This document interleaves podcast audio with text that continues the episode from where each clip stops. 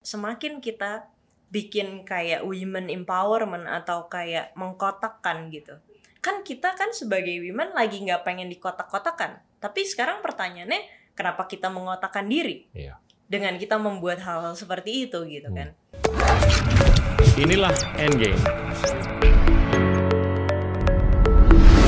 Teman-teman, hari ini kita kedatangan Alamanda Shantika Santoso, pendiri Binar Academy dan nggak asing lagi di dunia teknologi karena beliau banyak sekali eh, memberikan jasa dan berjasa tentunya di IT eh, di beberapa startup. Ala, Eh, makasih. Iya, sama-sama Pak. Senang banget Pak bisa ke sini Pak. Thank you. Anda tuh Taurus. Taurus, tahu aja Pak kita. 22 Mei 88. 12 Mei Pak, 12 Mei. 88. Percaya nggak dengan horoskop? Lumayan, Oke. lumayan percaya. Percaya sih sebenarnya. Percaya ya? Iya. Oke. Dulu ada kepercayaan nggak bahwa horoskop tuh nyambung dengan apa yang Anda geluti sekarang? Lumayan sih Pak, bukan Hmm. cuman horoskop mungkin ya. Oke. Em, ada berchart kayak gitu-gitu kan, dan Oh, wow. saya lumayan mendalami hal itulah ya gitu.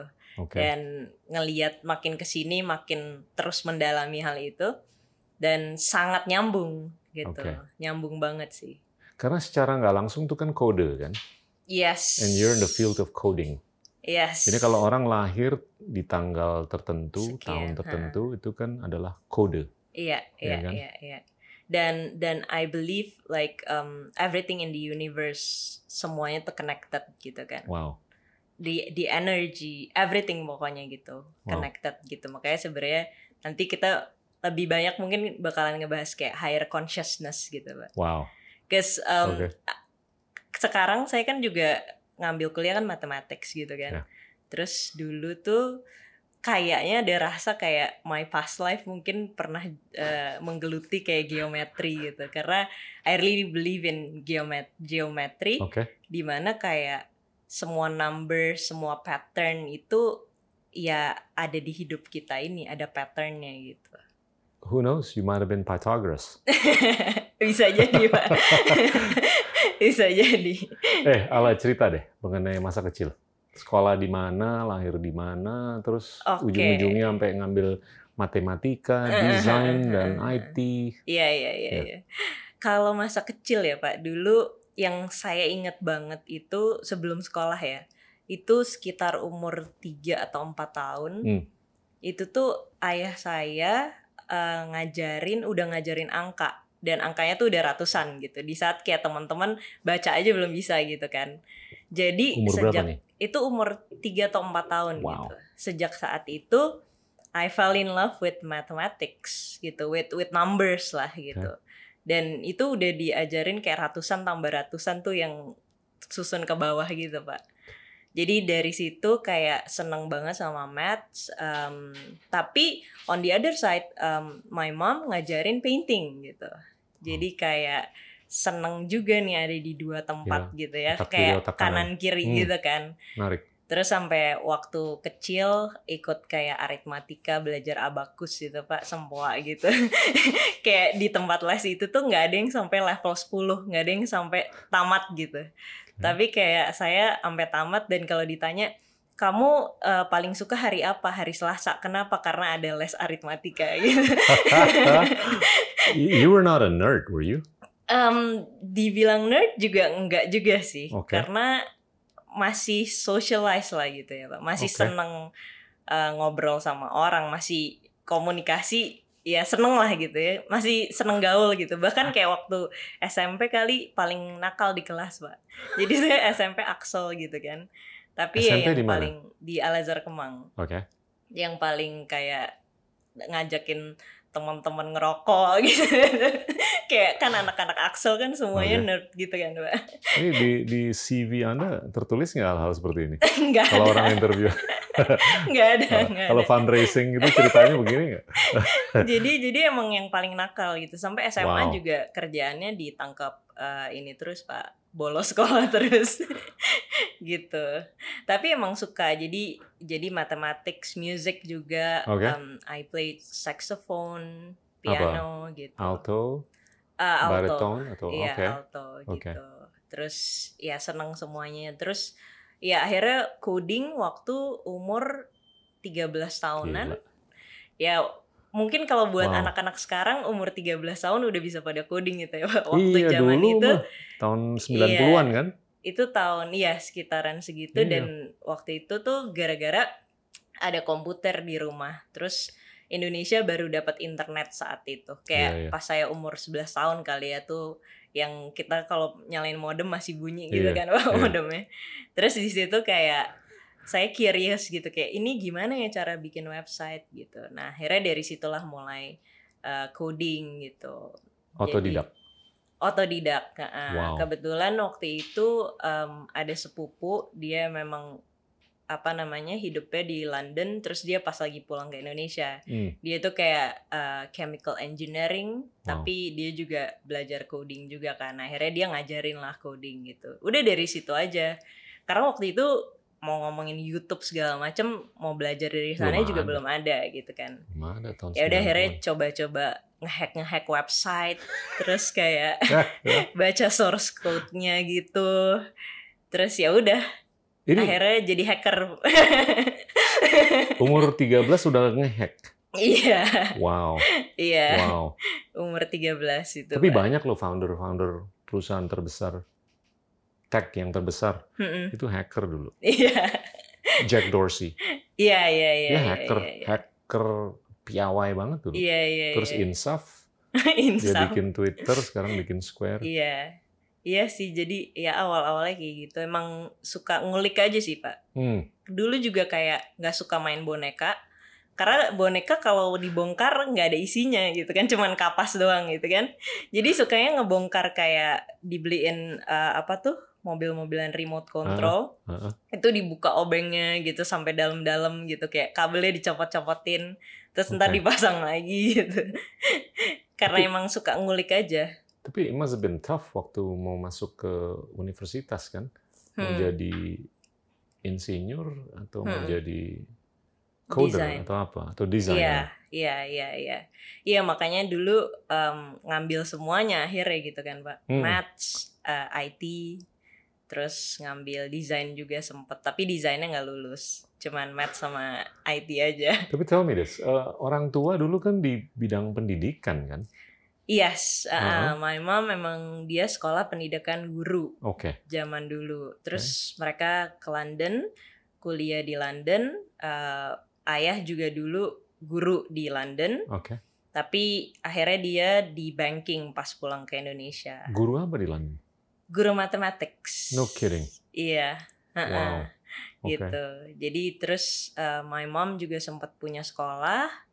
Ya akhirnya mungkin unconsciously itu tuh udah kayak tertanam gitu pak di otak waktu kecil ya kayak uh, survei-survei tempat buat sekolah gitu Hmm. kan ya udah akhirnya uh, akhirnya inilah gitu terus ya tapi pas uh, papa balik ke Indonesia terus uh, umur 40 beliau kena Hmm. stroke yang pertama umur 45 beliau kena stroke yang kedua akhirnya Oke. stroke yang kedua itulah nggak bisa sembuh lah ya uh, lumpuh setengah gitu ya Hmm.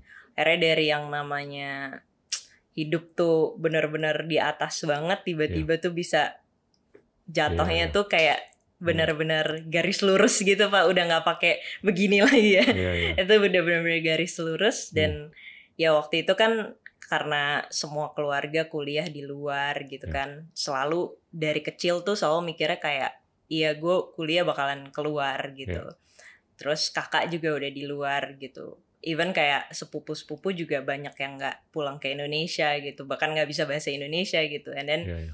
pas saya kuliah tiba-tiba mau kuliah di Indonesia aja nggak bisa karena pas banget papa kena stroke yang kedua kan jadi itu benar-benar tough time waktu itu benar-benar kayak nggak bisa nerima diri sendiri Hmm.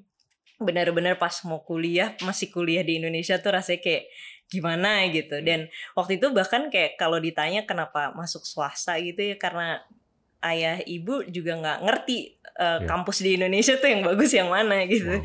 jadi ya udah akhirnya apa aja lah yang ada di depan mata gitu dan waktu itu kayak kebetulan ada mathematics uh, double degree sama IT ya udah masuk lah ke situ Tapi waktu kuliah juga lama banget Pak kuliahnya.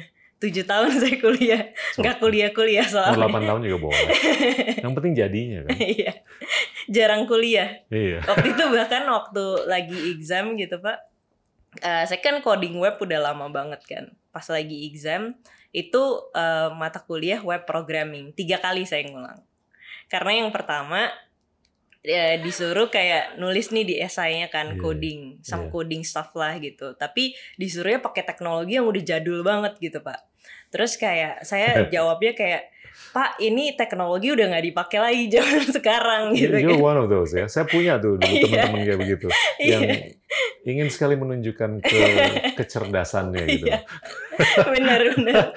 Terus kayak Nah. kesel kan Pak. Nah. Maksudnya kayak ini kampus kok nggak up to date banget gitu Iya. kan.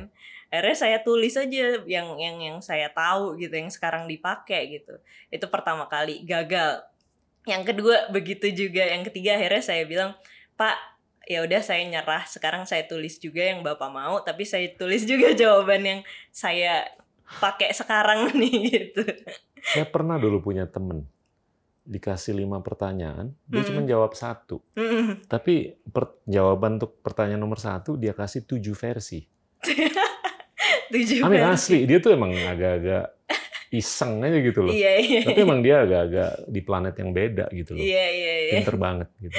Saya juga emang orangnya iseng terus juga kayak apa ya dari dulu tuh nggak suka ngikutin rules aja gitu pak. Heeh. kayak waktu kelas akselerasi pas SMP ya udah tuh teman-teman suruh bandel gitu padahal kan nerd semua isinya gitu. Tunggu SMA masih di Al-Azhar? SMA di Alizar Pondok Oh sorry. Alizar, oke. Iya. heeh. Terus kenapa ke BINUS?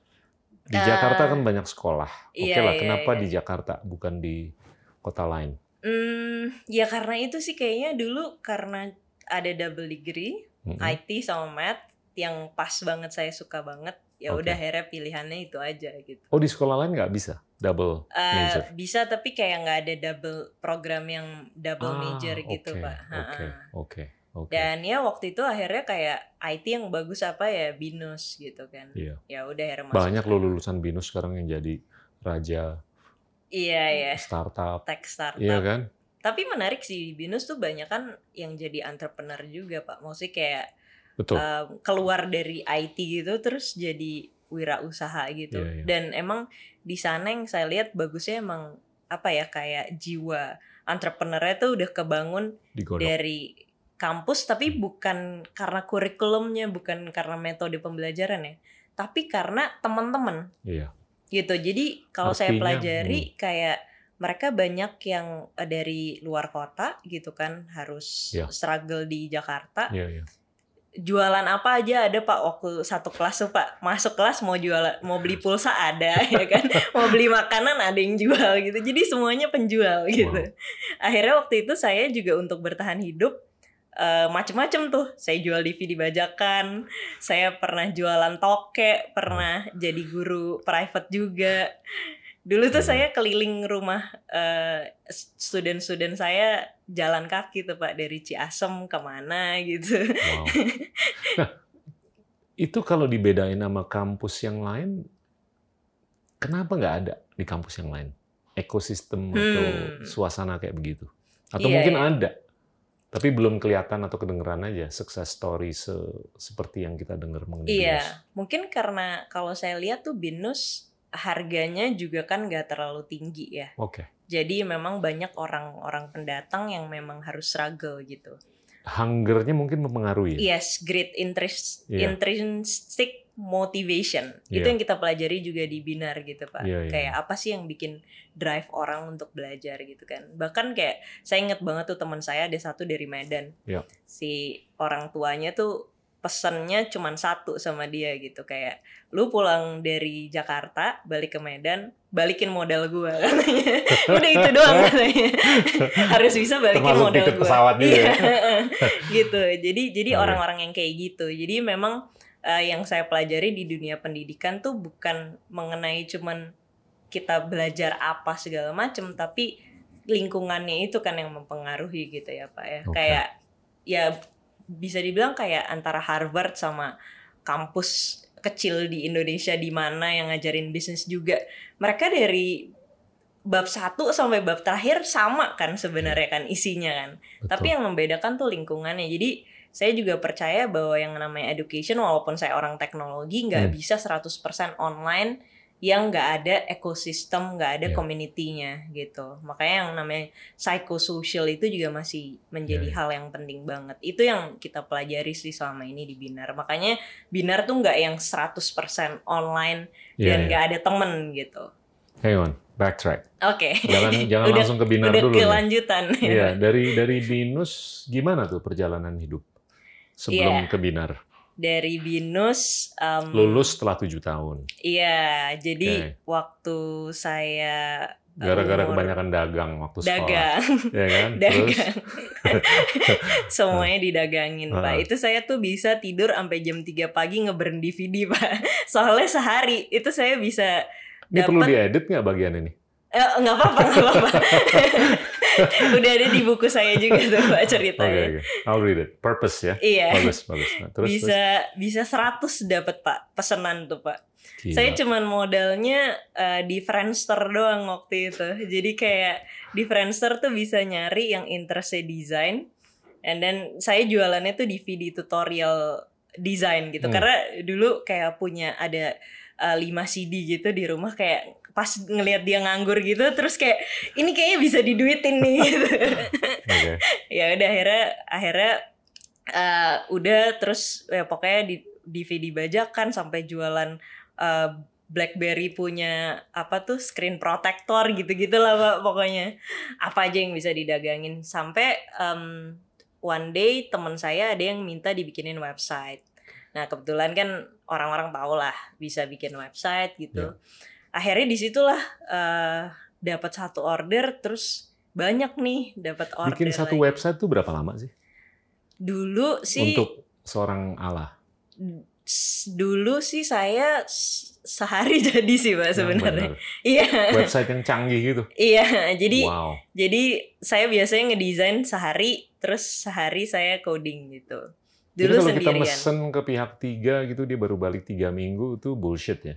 Itu ya Sebetulnya kalau dikerjain sama orang yang bener sehari jadi ya. mungkin karena emang apa sih masih queuing dulu gitu juga kan. Ha-ha, gitu Atau untuk menjustifikasi tarif kali. bisa jadi iya tapi nggak semua orang speednya secepat itu juga soalnya Iya tapi ya kalau mereka katanya bagus atau apa, mestinya kalau canggih banget kan sehari jadi kan. iya saya sih dulu coding sehari sih Wow. Tapi udah udah jadi bikin frameworknya dulu terus habis itu uh, tinggal di redesign gitu lah ya ya. Heeh. jadi terus akhirnya dari situ jadi entrepreneur tuh pak jadi fashion entrepreneur katanya. seja, secara tidak sengaja ya kan karena teman-teman banyak yang di fashion saya juga lumayan seneng di dunia fashion jadi Hmm. dulu sempat di Kaskus bikin namanya Denim Hats uh, grup gitu community gitu. Itu saya jadi moderator ya zaman itu. Oke. gitu. Itu orang-orang nerd juga isinya sebenarnya pak tapi di dunia fashion. Mereka nggak mereka nggak suka kumpul bareng offline kita ketemunya di online semua gitu kan. Kita Ya. ngebahas jeans tuh sampai dalam banget gitu pak. Kayak stitchnya kayak gimana gitu kan sampai kayak ini bahannya dibikinnya dari Hmm. Sangat apa kental dengan ideologi ya. iya iya iya Nah, terus Iya, iya. Akhirnya dari situ banyak lah teman-teman yang bikin brand uh, lokal lah ya. Di situ mulai muncul-muncul denim lokal gitu. Nah itu saya main di situ sebagai ya, yang bisa teknologi gitu kan. Akhirnya bikinin website buat mereka Se- sebulan tuh kita sampai 10 lah gitu bisa Wow. ngerjain lah ya. Wow, Zaman itu jualannya tuh 6 juta sampai 15 juta. satu website. Iya. Kalau sekarang masih terima order nggak? udah enggak bisa pakai student-student gitu Oke, oke. iya jadi em, jadi Dan dan jebolan binar tuh bisa bikin website dalam sehari. nggak sehari mungkin ya mereka hari? ya ya seminggu lah bisa Seminggu ya, pak. Ha-ha. iya jadi Masih murah kan? bisa bisa pak Mau Bisa dijebak minta lagi nih.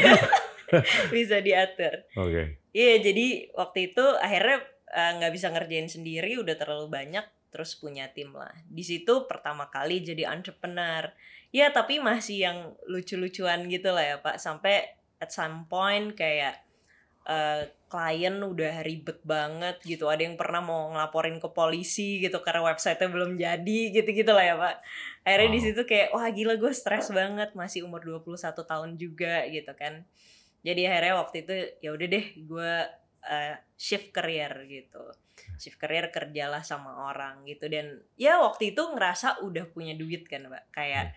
waktu papa stroke kuliah tuh kan bener-bener susah banget Pas. hidup kan pak ya hmm. kayak bener-bener kayak makan pecel lele uh, jam jam 11 siang itu supaya nggak usah makan pagi gitu pak. Yeah.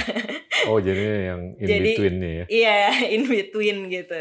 Waktu itu beli di warteg tuh masih enam ribu perak tuh. Sama. Saya dulu main, makan pecel lele tiga bulan, setiap hari selama tiga bulan. Waktu balik dari luar. Oh gitu. Itu di landmark situ kan saya kerja di situ di pinggirannya tuh di ada danau kan. Dulu banyak warteg tuh di situ. Jangan-jangan ambilnya lele dari danaunya itu. Pak. Nggak peduli. Yang penting rasanya enak. Apalagi kalau agak-agak ngebul gitu kan nasinya, terus iya, ada iya, sambal, iya, ada lalap. Waduh. Benar. Sambelnya dicampurin ke hmm. nasinya gitu, Pak. Iya, iya. Iya kayak gitulah hidup. Jadi um, ya waktu itu akhirnya udah bisa punya duit gitu kan. Yeah. I can buy anything that I want gitu kayak yeah. di umur segitu gitu. Mobil?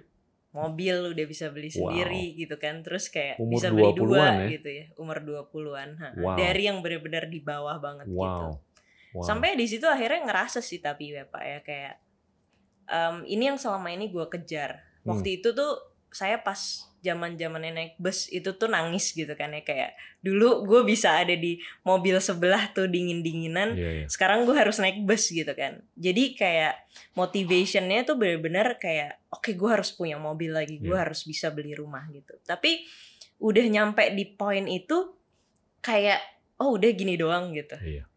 kayak dua minggu naik mobil baru gitu Mercy gitu ya pak ya udah rasanya abis dua minggu ya udah biasa aja kayaknya gitu kan. Heeh, gitu. iya, karena nah, udah ngerasain bottom. Yes. Terus ya huh. iya udah kayak yang nggak nggak ada bedanya lagi gitu. hmm. gitu akhirnya terbiasa dengan hidup yang seperti itu gitu kan. Yeah, yeah. dan ya akhirnya waktu itu um, udah nyampe di poin itu kayak bingung tuh. Bingung kayak ini gue masih ke mana lagi? gitu yeah, yeah kayak kayak nggak ada tujuannya lagi gitu. Kayak hmm. nggak hmm. punya tujuan. Waktu itu kan punya jelas gitu tujuannya. Yeah. gue pokoknya ngejar itu gitu Wow. Dan ya waktu itu akhirnya um, pengen belajar deh sama orang, akhirnya ngebangun karir lagi dari nol gitu. Saya sampai mau digaji murah gitu kan karena hmm. ya saya nggak ngejar itu dan dan sebenarnya ada bagusnya juga sih. Karena karena beda waktu kerja jadinya karena kita nggak ngejar uang gitu ya pak. Jadi ada sesuatu yang lebih yang kita kejar gitu kan kayak hmm. biasanya ada orang-orang yang ini saya nggak menyalahkan tapi saya melihat dua perbedaan aja gitu yeah. ya. Orang yang kerja karena uang akhirnya dia dikasih kesempatan baru, mereka nolak gitu kayak bukan nolak ya kayak gue digaji tambahan apa enggak gitu yeah. kan. Nah, itu sebenarnya kalau kita ngelihat abundance thinking gitu. Hmm. Bukan cuman materi aja tapi di saat kita dikasih kerjaan lebih itu kan sebuah kesempatan sebenarnya yeah. kan. Bukan yang harus di trade sama duit gitu sebenarnya. Hmm. Nah, karena waktu itu mungkin saya duit udah banyak jadi saya nggak mikirin gaji gitu kan punya kesempatan oh. itu jadi pas dikasih waktu kerja di kartuku gitu ya yeah. dikasih kerjaan apa tambah baru project orang cuman megang dua project saya megang lima gitu kan tapi karena emang uh, keinginannya adalah pengen belajar yeah. ya akhirnya diterima dan benar banget gitu apa kayak akselerasi karir tuh cepet banget gitu yeah. ya pak ya jadi itu yang selalu saya juga ingetin ke tim saya gitu yeah. ya kayak di saat kita dikasih sesuatu yang kerjaan lebih tuh itu justru tempat kita untuk grow-nya lebih cepat daripada orang lain gitu yeah. kan dan ya akhirnya di situ um, ya saya membangun karir dari nol lah dari perusahaan yeah. kecil waktu itu um, kebetulan saya punya bos itu dia baru pulang dari Silicon Valley dan Niki um, Mas Ramanoto Widikdo okay. namanya. Yeah. Ha, dan waktu itu saya cuman kayak oke okay, saya pengen belajar nih dari orang ini gitu yeah. kan. Dan jadi kayak dia banyak banget ngasih keyword-keyword baru yang di Indonesia belum diomongin gitu. Dan saya saya beruntung banget sih dapat dapat mentor kayak gitu ya dapat bos kayak gitu. Kayak sesimpel kayak agile itu 2009 dia udah ngomongin agile gitu kan. Sedangkan kayak Cool kita baru-baru Ah, ah, kayak kayak gitu apa nih gitu. 2009. walaupun dia cuman kayak ngasih keyword-keyword gitu Iya, doang iya.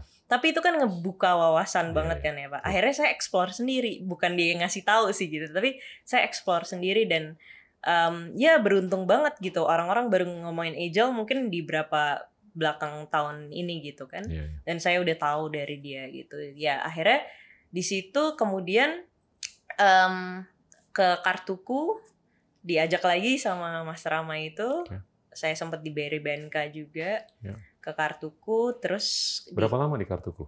di kartuku eh, satu tahun setengah dua tahun sih Oke. Saya sempat jadi public enemy juga di situ Karena? Sorry, I missed this one. Apa? nggak ada nggak ada pak di media pak iya Em, public enemy-nya yang pertama tuh pak karena mungkin badan saya juga kecil gitu kan ya pak ya terus anaknya tengil gitu kan Cabai rawit. Nah, saya kan orangnya suka bercanda gitu ya, Ah. dan mungkin em, ini juga sih kayak eh, cewek eh, dan masih muda gitu kan. Terus tiba-tiba eh, saya masuk tuh jadi senior engineer. Enam bulan kemudian saya dipromot jadi supervisor. Enam bulan Iya. kemudian terus setiap enam bulan dipromot gitu kan. Sedangkan dong. orang lain kayak harus dua tahun setahun Iya. gitu kan. Nah jadi jadi kayak terus kayak bawa-bawa agile gitu. Bawa-bawa sesuatu hal yang baru lah gitu. Jadi kayak eh, lumayan disebelin sama orang gitu kan. Uh, how did you deal with that? Um, I just kept going Hmm. and akhirnya tuh orang-orang lihat gitu kayak ada perubahan positif nih di Iya, iya, timnya dia gitu kayak kok timnya dia kayaknya seru ya gitu Iya, iya. dan akhirnya di saat kita terus berjuang kayak gitu dan kita nggak mikirin orang lain harus berubah kita nggak expect orang lain harus berubah Iya, cuman kita benar-benar berjuang terus akhirnya mereka lama-lama ngeliat nih dan Iya. lama-lama nanya kayak eh lu pakai apaan sih resepnya apa sih gitu Dukun lo siapa sih? Iya, dulu tuh jadi ada pertentangan antara pakai waterfall sama agile agile Hmm. ini gitu kan ya Pak. Pakai cara lama dan cara Hmm. baru gitu. Dan saya yang disuruh untuk mengimplementasi cara baru ini gitu. Dan saya masih paling muda di situ gitu, manajer paling muda gitu ya. Akhirnya kayak gitulah ya. Terus ya di kartuku dua tahunan. Tapi gini loh, di Indonesia kan kadang-kadang tuh budayanya agak-agak seneng lihat orang lain susah. Dan susah ngeliat orang lain seneng kan. Iya ya, dan Tapi- baper kayak Pak budayanya. Nah, ini saya mau coba ini nih. Ekosistem di startup Hmm, itu lebih lepas nggak sih dari kecenderungan budaya seperti itu? Atau hmm. menurut Anda tuh nggak nggak tergantung sektor di mana pun Hmm. juga orang tuh pasti akan terekspos dengan Hmm. kesirikan atau apa gitu. What's your view? Sebenarnya sih di mana-mana ya Pak ya. Hmm, Nggak cuman di company yang lama, even kayak di startup juga iya iya. seperti itu gitu ya. Mungkin waktu kalau ngomongin Gojek gitu ya di awal. Tapi kalau di startup itu kan sangat Darwinian kan. hmm, Jadi orang yang masuk tuh benar-benar kehausan dan kelaparan itu tinggi kan. Dan Iya. kecerdasannya juga terjamin semestinya, iya. Iya kan? Jadi ke apa ya keikhlasan mereka terhadap kemajuan seseorang Hmm. mestinya lebih tinggi kan. Nah, kecerdasan otak belum tentu kecerdasan ini, Pak. Hati. Iya kan? Oke, how did you deal with that? Dan oke, silakan. Iya, iya, iya. Hmm. Itu yang itu yang sebenarnya em, apa sih saya bikin binar ini mungkin kelu- di luar kelihatannya sekolah teknologi gitu kan, Iya. sekolah inovasi. Oke. Cuman sebenarnya yang mau ibaratnya end goal saya itu Hmm. sebenarnya menciptakan orang-orang yang punya higher level of consciousness gitu. Oke.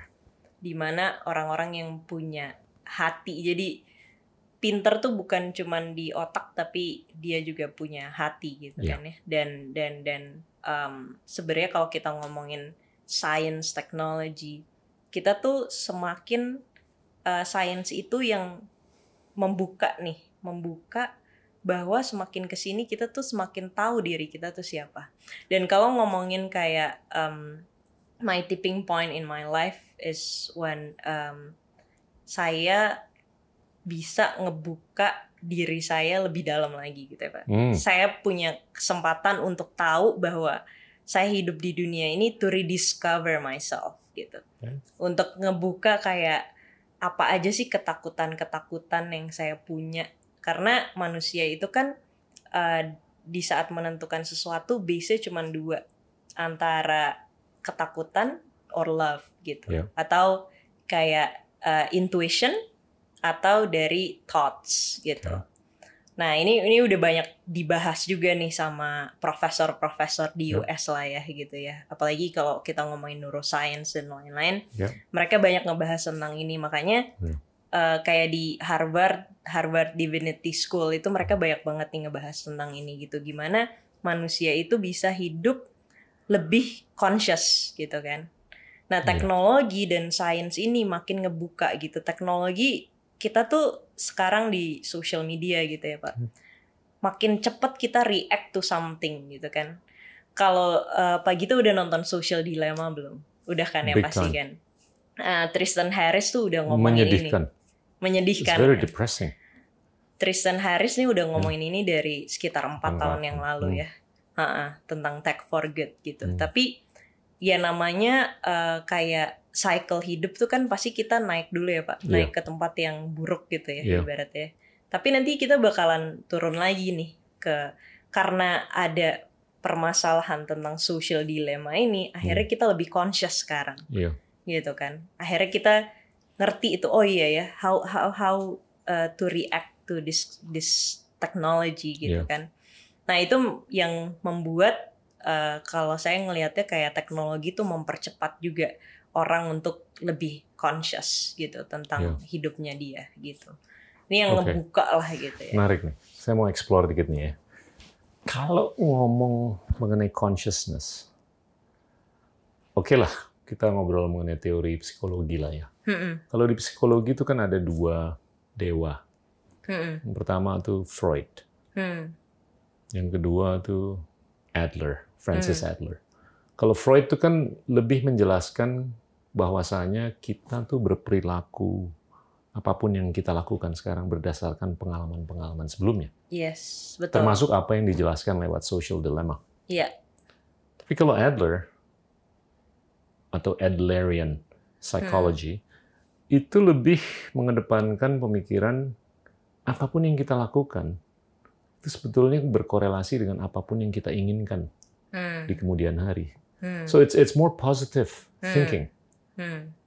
Kalau Freudian itu lebih rasionalisasi, Iya, iya, justifikasi. iya, iya, Ya kan? Ya gue begini karena dulu gue sering digebukin. iya, gue iya, begini karena gue nggak pernah ngerokok. Gue begini dulu karena gue terlalu banyak megang HP. Hmm. Oleh karena itu psikologi gue dimanipulasi. Hmm, Iya kan? hmm, It's just like ne ne ne ne ne, hmm, full of excuses. hmm, hmm. Gimana nih dalam konteks pemberdayaan teknologi ke depan supaya kita lebih Adlerian? Hmm. Kalau saya sih sebenarnya keduanya menurut saya mas saya masih setuju gitu ya Pak. Hmm, Karena memang manusia itu kan dibentuk di tujuh tahun pertama dia gitu ya. Dan memori itu tuh terus nyangkut kan di otak Iya. kita gitu ya. Dan itu yang membuat em, fear traumatic traumatic gitu. Kita pasti Iya. merasakan sesuatu itu karena memori yang ada di belakang kita secara eh, tidak sadar gitu kan. Tapi itu satu hal. Tapi eh, dari hal yang negatif itu kita harus bilang bahwa terus uh, we need to fix this gitu kan. We need to let go of these things gitu. Nah kalau saya lebih ke sana mungkin ya gitu. Oke. dan um, again kalau ngomongin teknologi sebenarnya juga sama gitu. Kayak saya selalu bilang kayak kita nih nggak bisa ngeberhentiin orang-orang di Silicon Valley even saya juga pelaku teknologi gitu ya pak. Saya juga yang mempelajari gimana sih bikin orang addicted sama GoFood misalnya dulu gitu kan ya. Wow, Gimana sih? finally. Ini confession nih. iya iya benar. Em, iya iya saya saya benar-benar mempelajari human behavior saat itu Eh, gitu kan. Gimana anak-anak, termasuk anak saya, itu kayak udah dimasakin di rumah tapi tetap aja mesen GoFood. Iya. Soalnya kan So itu you're you're responsible for that. Iya, benar, Pak. benar, benar, oke. benar. Terus terus. Iya, kan kita memang di belakang teknologi itu yang kita lakukan gitu ya, Pak. Dan kita nggak bisa nyetop orang-orang itu gitu. Yang bisa kita kontrol kan cuma diri kita sendiri. Iya. Gimana kita react sama teknologi itu sekarang kita udah tahu nih, udah aware. Oke, teknologi orang-orang yang membuat teknologi memang um, goalnya seperti itu. Tapi saya ngelihat juga dengan Tristan Harris dia bikin um, banyak hal lah ya dan beserta teman-temannya itu juga semakin ke sini kalau kita lihat Apple gitu kan kita udah di notif terus kan tuh setiap minggu kan kayak oh ada increase nih uh, pemakaian smartphone-nya Hmm. gitu. Nah jadi udah mulai ke sana lah ya. Tapi again untuk kita sebagai pengguna ya kitanya nih yang mesti again balik lagi tentang higher consciousness itu pak self awareness itu gitu kayak sekarang Oke. kayak kita tanpa kita sadari kalau kita traveling ke suatu tempat apa sih yang kita cari foto Instagram terus apa yang kita cari likes dari orang-orang gitu kan ya dan Oke. Ya. kebanyakan Hmm, to some generasi extent, saya kayak ya. gitu sih Hmm, pak Iya, Hmm. saya pun juga kayak gitu Iya. gitu It's like saya.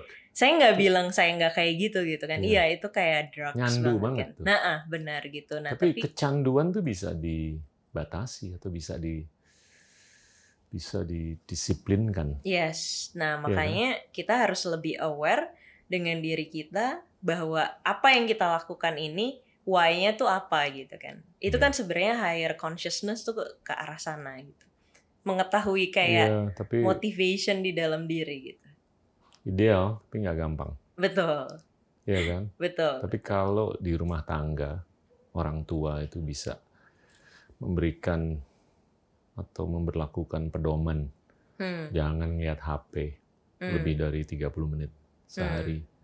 Apalagi Hmm. ada regulasi dari pemerintah, hmm, ya kan? Kalau ya ini ini ngalor ngidul aja kalau HP dinyalain lebih dari 30 menit otomatis stop. Hmm. Tapi itu kan nggak nyambung dengan kepentingan komersil banyak Yes, sekali pemangku betul. kepentingan kan? iya Nggak yang punya pipanya kayak iya atau yang menyediakan kontennya yang Iya. lewat pipanya kan. Mm-mm, Nah, itu kalau menurut saya ya nyambung ke beberapa hal. Tapi ujung-ujungnya ke pemimpinan.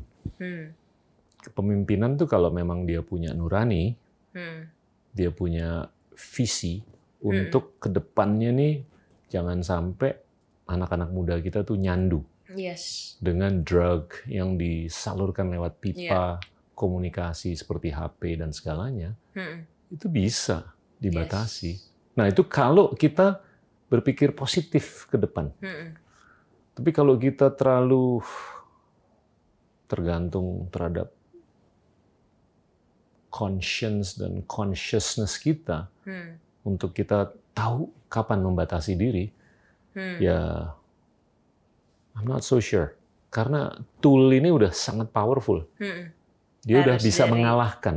iya harus dari semua pihak sih sadar akan hal ini Iya. gitu kan Harus ada exogenous betul uh, force, nggak bisa endogenous saja dari dalam. Hmm, Gitu. iya iya sih tapi ya again kalau Would you agree saya kalau ada pembatasan-pembatasan eksternal? um, to some extent I agree Hmm. tapi mungkin kalau saya ngelihatnya ya pak ya um, terutama generasi saya ya apalagi generasi saya ke bawah dikit pak yang beda lima tahun gitu ya yang saya lihat gitu ya dari tim saya tuh mereka nggak bisa dibatasi Iya. gitu mereka tuh nggak bisa dibilang nggak boleh Ya, marah bahkan. mereka akan nanya kenapa dan Bukan akan nanya, marah. iya react gitu kan pak Heeh. Ha-ha, gitu tapi caranya lebih kepada memberikan apa ya kayak contohnya pak di binar kita uh, bikin values-nya binar tuh values company-nya binar tuh pakai binatang-binatang kita pakai um, semut Oke. gitu ya semut tuh lambang respect gitu Oke.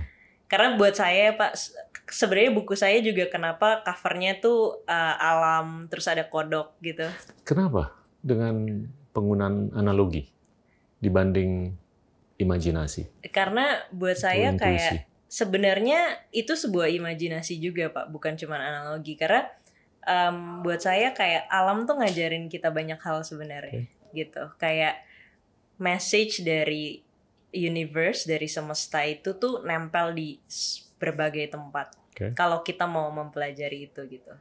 Kayak contohnya kodok gitu kan. Terus kita ada kodok, ada kecoa gitu. Kecoa tuh melambangkan grid.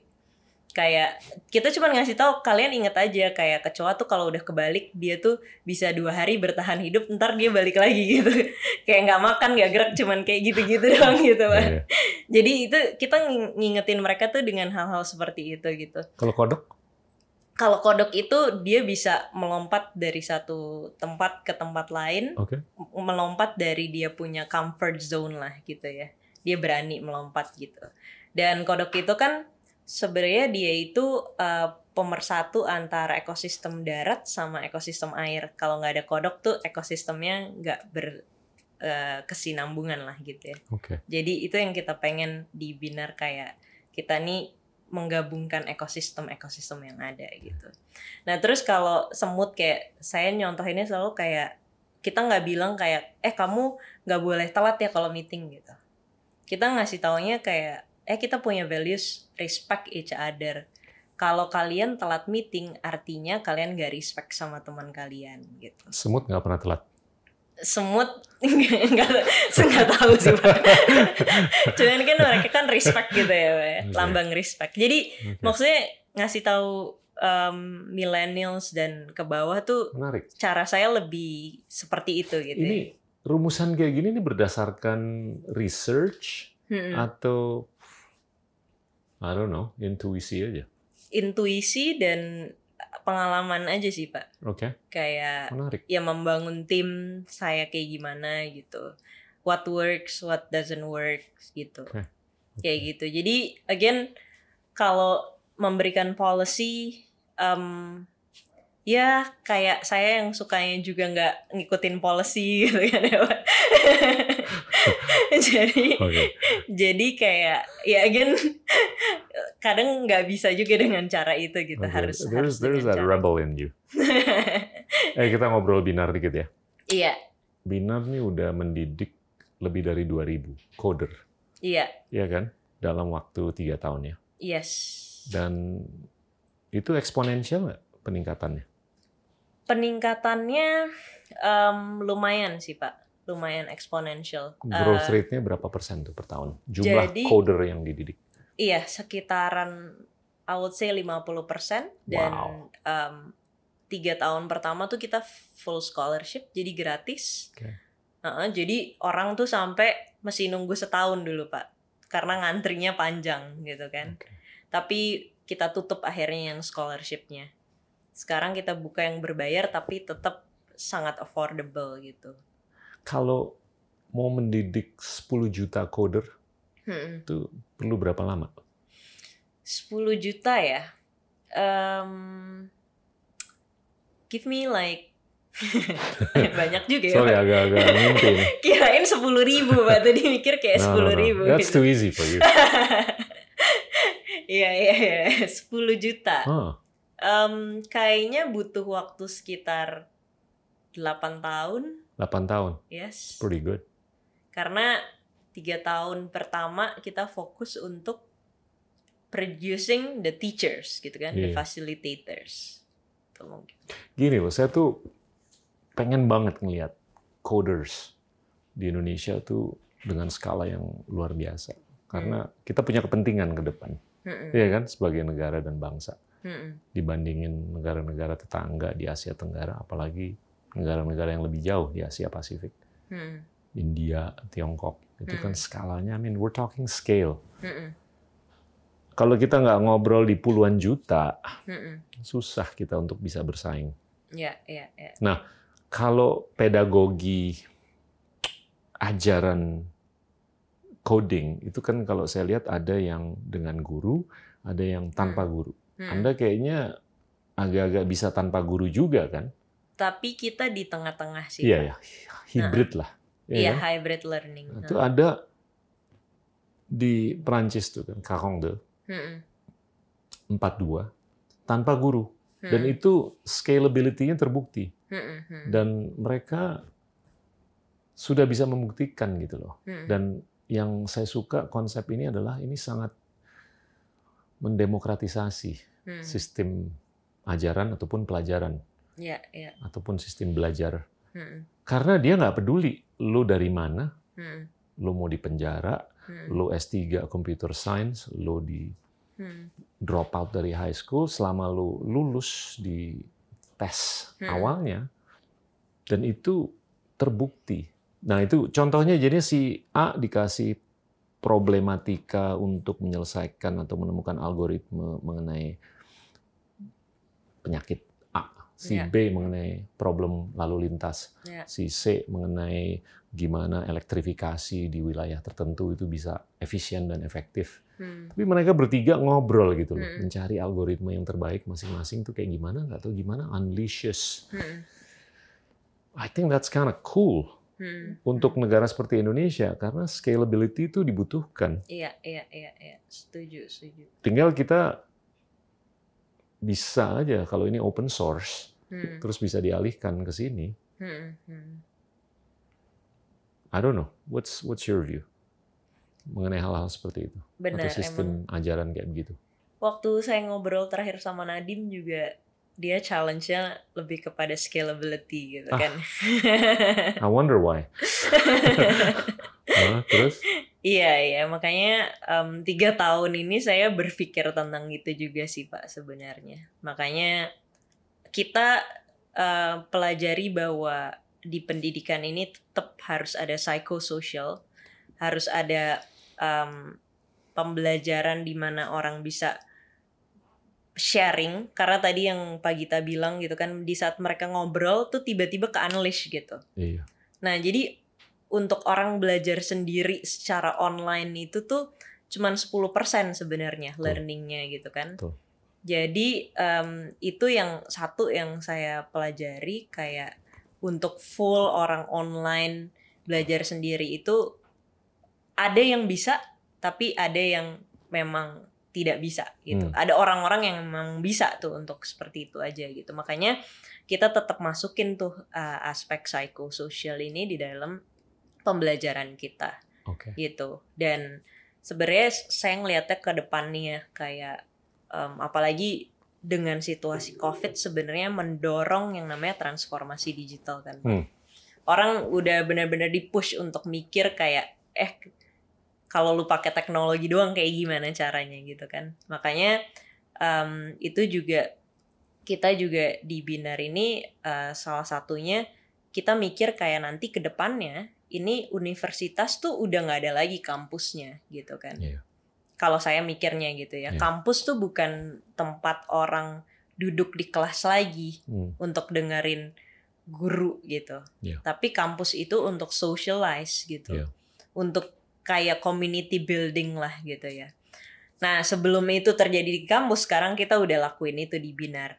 Iya. Kita nggak punya kampus, kita kerja sama sama space-space kayak coworking space, cafe gitu. Iya. Untuk uh, jadi tempat uh, anak-anak Binar belajar di sana. Kenapa sih nggak kita kerja sama aja kan sama uh, tempat-tempat seperti itu?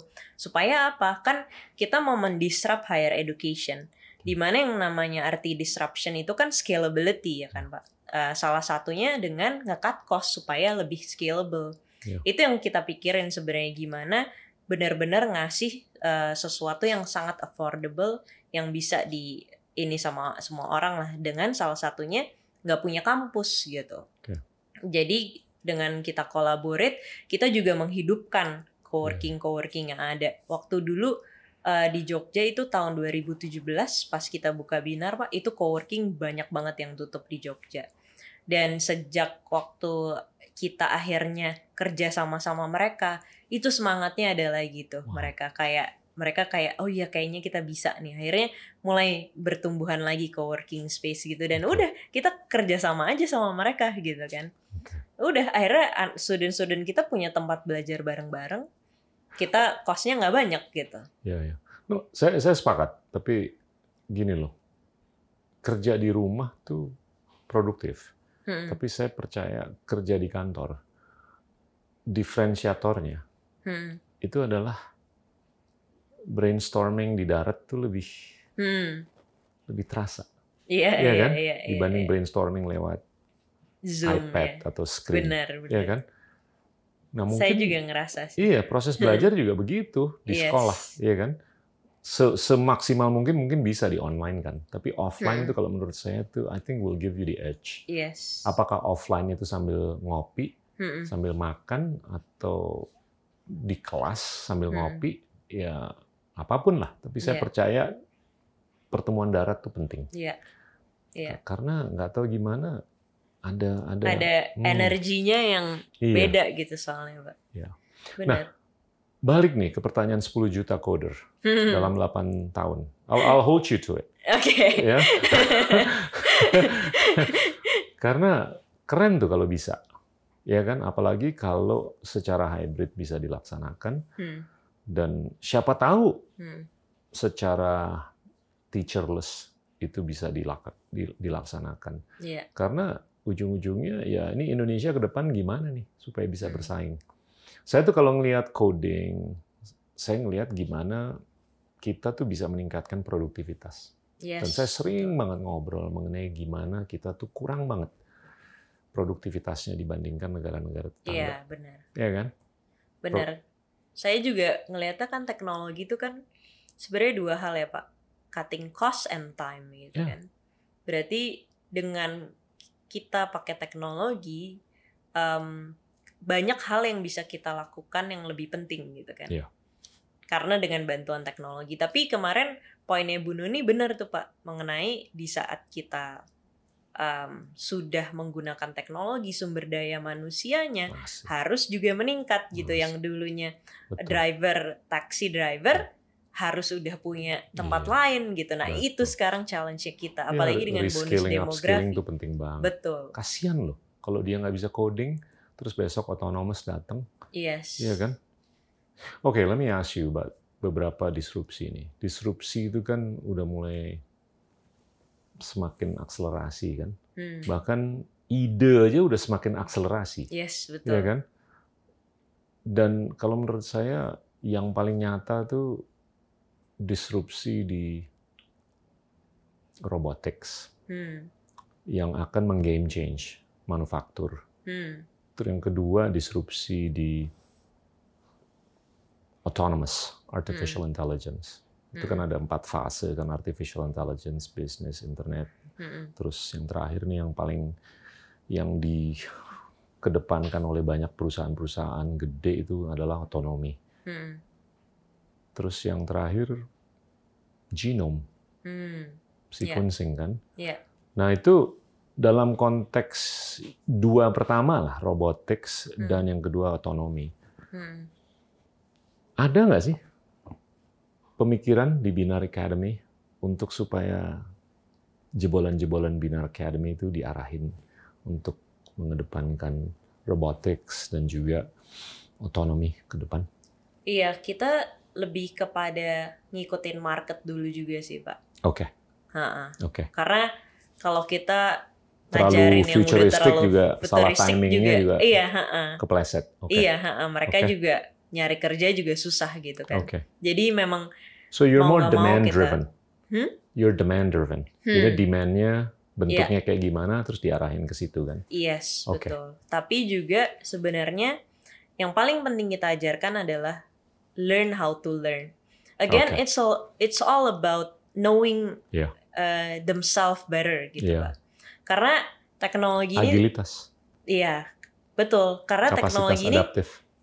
kayak dulu saya kuliah apa sekarang udah nggak kepake sama sekali yang saya pelajari gitu kalau ngomongin bahasa ya fun Itu aja setelah tujuh fundamentalnya, tahun yes. ya. iya itu aja kuliah saya tujuh tahun gitu I'm only kidding. Iya. Selain fundamentalnya gitu ya tapi eh, bahasa-bahasa itu kan udah berubah banget gitu ya. Teori-teorinya udah banyak yang berubah. Jadi kita harus mempersiapkan anak-anak kita untuk bisa keluar dari situ belajar Iya. sendiri gitu. Karena itu yang saya ngeliatin anak-anak Indonesia tuh kurangnya di situ gitu pak. Hmm. ya tadi masalah nanya apa aja tuh mereka bingung Iya. gitu kan. Apa yang harus dia tanya gitu. Kemudian em, mencari referensi gitu kan. Mencari kalau saya tuh eh, ngeliatin pattern saya belajar tuh biasanya nyampe ke sini baca buku ini nanti ada sebuah keyword kita explore lagi gitu kan. Di tempat ini kita punya keyword apa kita explore lagi. Nah itu sebenarnya yang discovery itu yang kita uh, coba arahkan di di binar Iya. gitu ya. Jadi kita kasih keyword-keyword nanti mereka akan discover sendiri. Dan da- awal-awal kita kasih tahu cara discovernya gimana. Lama-lama mereka udah nemuin cara belajarnya mereka gitu. Jadi itu sebenarnya yang kita uh, apa namanya bekali tuh di binar, learn how to learn-nya itu gitu. Menarik loh. Ini kalau kita lihat generasi Y dan Z, anggaplah ada 150-an juta kan. Hmm. Cool banget kan kalau semuanya bisa coding. Kalau saya ngelihatnya sebenarnya nggak semua orang harus bisa coding sih, Pak. Oke. saya mau saya mau push nih di sini. Iya, Iya iya. kan? Karena your former colleague Mm-mm.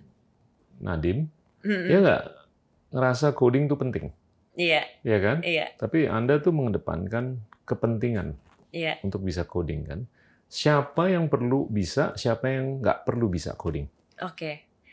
Jadi again, em, saya tuh ciptain binar dan sekolah teknologi karena saya berangkatnya dari situ, Pak. Hmm. Gitu. Karena orang kenalnya saya backgroundnya teknologi.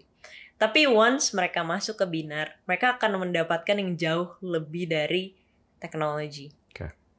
Saya sama Nadim pasti punya kesamaan lah ya karena kita pernah kerja bareng Siap. kita itu em, percaya orang yang sukses itu bukan cuman yang pinter uh, technical skill gitu. Tapi dia yang bisa kolaboratif dia yang punya Yep. critical thinking yang bagus dia yang punya em, work ethic work attitude yang bagus gitu. Dia yang seorang team player bukan individualis. Nah itu sebenarnya yang kita bikin di binar. Jadi orang masuk emang kamuflasnya tuh teknologi gitu pak tapi pas mereka masuk kita lebih banyak ajarin tentang wisdom, tentang self aware gitu kan. Bahkan kita memperhatikan hal-hal yang sangat kecil gitu ya kayak apalagi sekarang online em, itu tuh engagement eh, guru di di di online tuh kita iterate terus Pak. Setiap minggu bahkan kita iterate gitu ya. Hmm. Bahkan kita bi kita udah kita punya frameworknya eh, menit sekian gurunya ngapain, menit sekian gurunya Wow. ngapain gitu. Bahkan waktu offline pun saya juga bilang sama tim saya sejam sekali anak-anak harus berdiri dan berjalan selama minimal 10 menit. No kidding. Karena wow, bagus tuh. karena otak kita itu eh, perlu asupan darah kan. Hmm. Kalau kita udah duduk lebih dari dua jam tuh, makanya Nadim nggak suka Kita meeting lama-lama, pak. Iya, Nadim nggak suka meeting lama-lama karena jadinya udah nggak ada peredaran darahnya tuh nggak Hmm. lancar gitu kan. Nah, jadi maksudnya hal-hal yang mungkin orang Kecuali kalau lagi nggak- saya nggak- interview kali, dia duduknya agak lama. iya iya Pak. iya Ah, terus kayak em, membuat planning gitu ya planning untuk dirinya sendiri belajar rencana buat belajarnya dia gitu iya, iya. weekly gitu nah Menarik nih. hal-hal simpel kayak gitu yang sebenarnya kita ajarin gitu pak Oke, let me rephrase the question. hmm Supaya Indonesia tuh bisa bersaing hmm dan keren banget lah, dikenal sebagai bangsa yang cerdas. hmm Terus ada perusahaan-perusahaan yang segede Microsoft, Amazon, Google, atau Alphabet, atau apa pun lah. Berapa sih orang yang bisa coding yang diperlukan dari 270 juta ini? I mean, you gotta think about stuff like this, no? Um, again um, coding itu buat saya kayak it's just a small part Small but it's big. Iya, tapi yang paling penting kita build manusianya dulu yang Oke. utuh gitu sih Berapa? Pak, sebenarnya. Yang dibutuhkan supaya end game yang tadi itu. yang End game-nya ke punya kayak Microsoft gitu-gitu. Oh. Ada ada Microsoft, ada Facebook, ada Tesla, ada Google, ada Amazon. Hmm. Made in Indonesia by Indonesians. Hmm. One or two million? One million? Hanya segitu. One or two million? Well, then you don't need eight years. Iya. Tapi kan Pak sebenarnya untuk menciptakan itu. Tapi di India kan puluhan juta atau ratusan juta yang bisa coding. Tapi kita sebenarnya kan bukan cuman butuh kodernya Pak untuk menciptakan itu gitu. Paham? Tapi we're talking trillions of dollars worth of companies to create. Hmm. Nggak mungkin. Saya rasa lebih. Karena Iya. dari satu juta itu harus disaring lagi kan. Mana Yeah, yang right, punya right. DNA yang bisa sukses? Right. Ya Iya, kan? iya. Iya, iya. Berapa? 10, 15 million. Oke. So I like 10 it. percent, Iya. 10 percent lah ya dari. Jadi dengan dua Binar Academy, mission accomplished untuk Indonesia dalam beberapa tahun ke depan. Dengan dua tuh maksudnya gimana, Pak? Dua perusahaan seperti Binar. Oh, dua perusahaan seperti Iya kan? Binar. Untuk membuahkan Oh, iya, iya. ahli-ahli coding. Iya kan? Or you expand. Iya. Bisa, Iya kan? harus bisa, Pak. Oke, terus talk to me about artificial intelligence. Hmm. Any views? Anda percaya nggak sih dengan Skynet, Hmm. skenario Skynet? Hmm, saya kebetulan kuliahnya artificial intelligence. Oke. I know I did some research on you. So,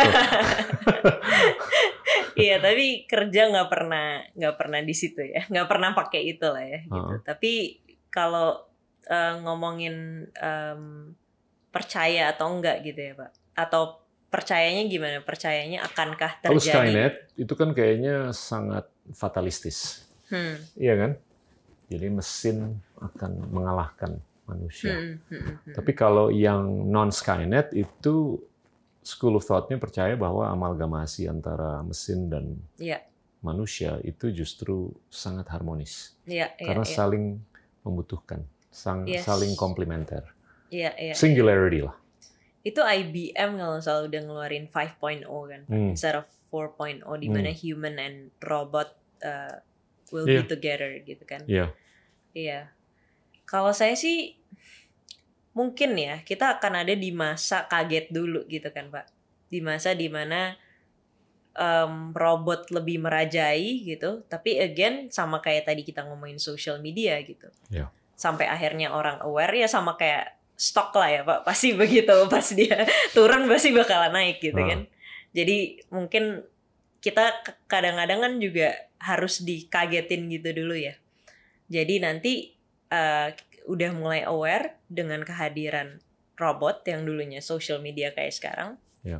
So dan kita bersahabat gitu sama mereka gitu. Oke, jadi benign ya. Anda pemikirannya itu kayaknya positif ke depan. Kombinasi atau penyatuan antara mesin dengan manusia. Yes. You're you're not in the Skynet school of thought atau camp. Ya kan kalau Hmm, Skynet kan agak-agak Iya. Saya sih fatal. again again ya itu ya kita nggak bisa memberhentikan dunia untuk berputar kan pak Iya. orang-orang pasti membuat hal itu gitu yang sekarang ya yang harus kita tingkatin awareness kita tentang orang-orang sedang membuat hal itu dan apa yang harus kita lakukan Iya. gitu Oke. Nggak, kalau saya ngelihat apa ya pemberdayaan manusia yang berpengetahuan hmm secara broad base ya. Dia ngerti coding tapi dia juga ngerti untuk menggunakan conscience dan consciousness-nya Mm-mm. seperti yang dididik di Binar kan. Mm-mm. Itu keren banget tuh. Kalau nanti ke depan kita harus melakukan robotisasi untuk manufaktur, Mm-mm. kita bisa melakukan pemberdayaan artificial intelligence Yes. untuk otonomi. Saya percaya banget dengan otonomi. Hmm. Otonomi ini bakal pervasive, bakal sangat widespread Mm-mm. dalam waktu mungkin 5 sampai 10 tahun ke depan. Hmm. Saya mau coba ilustrasikan mobil deh. Iya. Mobil ini kan sebentar lagi udah otonomous kan. Iya. Karena pemberdayaan artificial intelligence ini udah dalam banget. Mm-mm. Dan saya percaya kalau otonomi dan elektrifikasi itu sudah diberdayakan di alat transportasi, Hmm. itu akan sangat menyelamatkan kita dari perubahan iklim. Hmm. Tapi pola beli dan pola jual Hmm. mobil itu akan berubah total. Hmm. Betul. Karena penggunaan mobil itu rata-rata cuma 4 sampai 5 persen. Iya, iya. Kebanyakan diparkir, Iya, iya. Iya kan? Right there you know Hmm. kepemilikan atau penjualan mobil itu semestinya drop Hmm. seper 20 atau seper 25. Hmm. Right. Kalau itu bisa di share kan Iya, mobil yang sama kan. yes. Dan yes. kalau menurut saya dalam waktu dekat itu kita akan menuju subscription model Yes, betul. untuk mobil. Lebih kepada semuanya depannya koko lah ya, Pak. ya. Betul. Even kayak mesin, Loh sekarang nonton film aja kan udah tinggal iya. upon demand kan. Yes. Ya kalau Anda sukanya naik Lexus yang warnanya biru, Iya. yang listrik, Iya. tinggal dipencet aja, Mm-mm. datang tuh dalam berapa menit. Kita nggak usah beli. Kita tinggal bayarnya per bulan berapa. Mm-mm. Itu I think it's in the imminent future. Iya.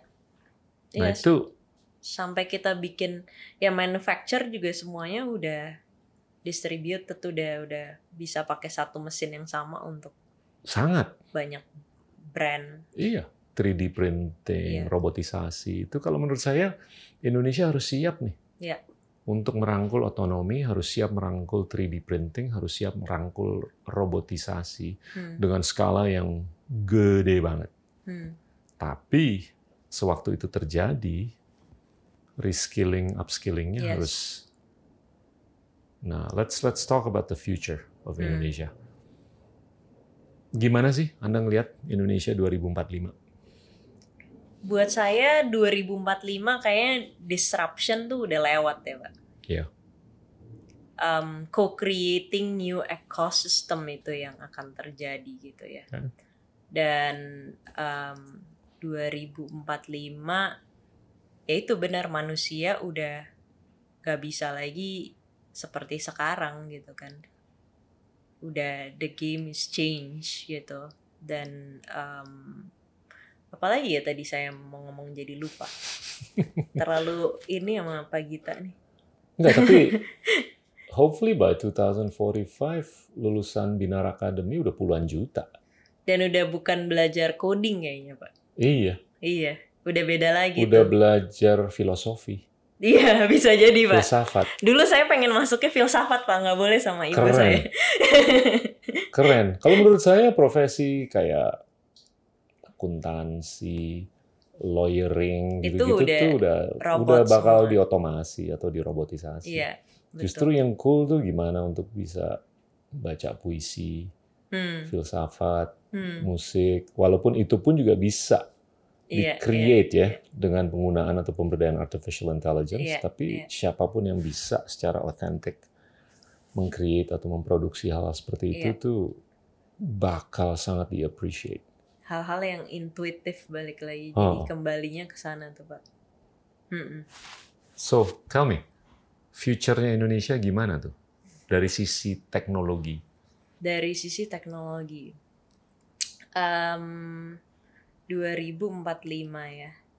Udah ada nggak perusahaan sebesar Apple? Harusnya udah ada Pak. Gimana caranya? Kita kita cukup cepat dibandingkan negara lain sebenarnya. Masa? mengadopsi. Kayak di Jerman mereka cuma punya unicorn satu. Oke. right? So I think kita tuh kan cerdikiawan ya isinya. Oke. Lucu kan mas sebenarnya manusia Indonesia tuh kayak kalau lagi mau Idul Adha tuh pak. Jadi ada motor suka lewat bawa kambing empat ya kan. Soalnya kita tuh pinter inovasi sebenarnya pak. Iya, iya. Cuman bagaimana mengarahkan itu ke tempat yang Tapi yang kurang baik. fulus Iya benar. duit. Tapi justru pak karena duitnya kurang, jadi kita lebih cerdik ya kan? cerdik tapi skalanya nggak segede apa yang kita lihat kan, Iya. di luar. Nah, mesti lebih dibikin scalable ya. Iya, saya ngelihat pendanaan. Hmm, Ya startup-startup yang gede di sini didanai oleh dana luar kan. ya. Fair enough, I'm okay with that. Tapi ke depannya kalau menurut saya nggak ada alasan untuk Hmm. dana dalam negeri Iya, iya. untuk right. nggak- untuk mendukung.